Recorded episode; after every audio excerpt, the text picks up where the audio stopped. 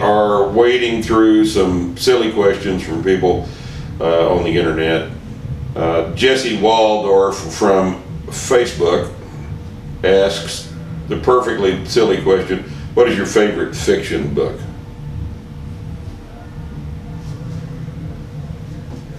I don't, I don't have a favorite book, Jesse. I'm sorry. I don't have a favorite wine or a favorite whiskey or a favorite anything else for that matter. But I, you know, there are some good things I have enjoyed in the past.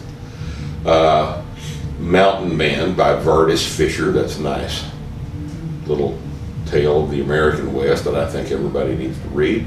I like uh, Robert Heinlein science fiction. I like Glory Road. That's one of been been one of the books I've come back to and read a hundred times.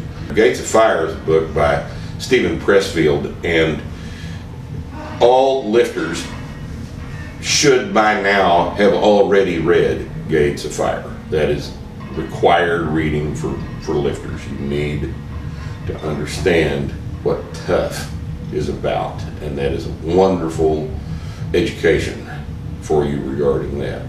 Uh, nonfiction, uh, I'll tell you, as I sit here and think about uh, the nonfiction stuff I've read, and I know we're not talking about textbooks and shit like that. We're talking about about nonfiction books.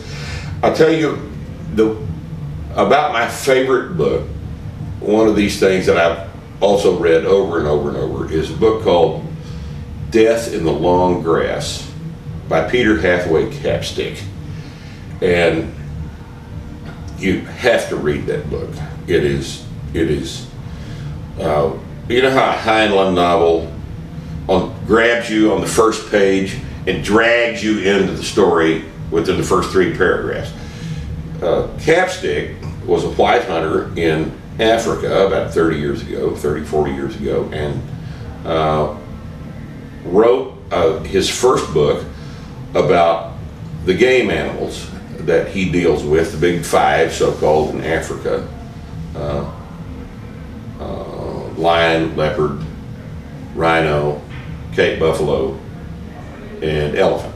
And there are big long chapters on all these animals, and it's, I, it is, it, it sounds as though, and I'm not interested in going to Africa, going on safari, but I tell you this, that book is so much fun to read. It's, it, he is an excellent, excellent writer. I cannot, he is so readable. He uses metaphor so brilliantly, and he's just, if I could write like that, I'd, I'd, I wouldn't have so damn much trouble getting stuff published, you know. But Capstick is fabulous. There's a series of books that he uh, released, uh, formed out of articles he'd written for Argosy and Sports Afield, Field Stream, and stuff like that. But the first book he released is called Death in the Long Grass, and I highly recommend that you get that book for my favorite work of nonfiction. From Michael Smith on Twitter. Uh, Michael asks the uh, existentially important question why, Rip, do people do bad things? Because they can get away with it. Dumbass. Are, are you serious? Okay, now look. Uh, last one on this on on this thing. Nils Crew from Facebook. Glock or 1911? Glock. 1911s don't fit my hand. The way I was taught to shoot, I I point, shoot, and the pistol has to line up with my forearm. 1911 doesn't do that. The Glock, reason I'm convinced the reason everybody likes Glocks, are because for most people, you can shoot a Glock like you're pointing your finger, and uh, they're beautifully designed for that purpose. So yeah, I don't even own a 1911. And neither should you. No.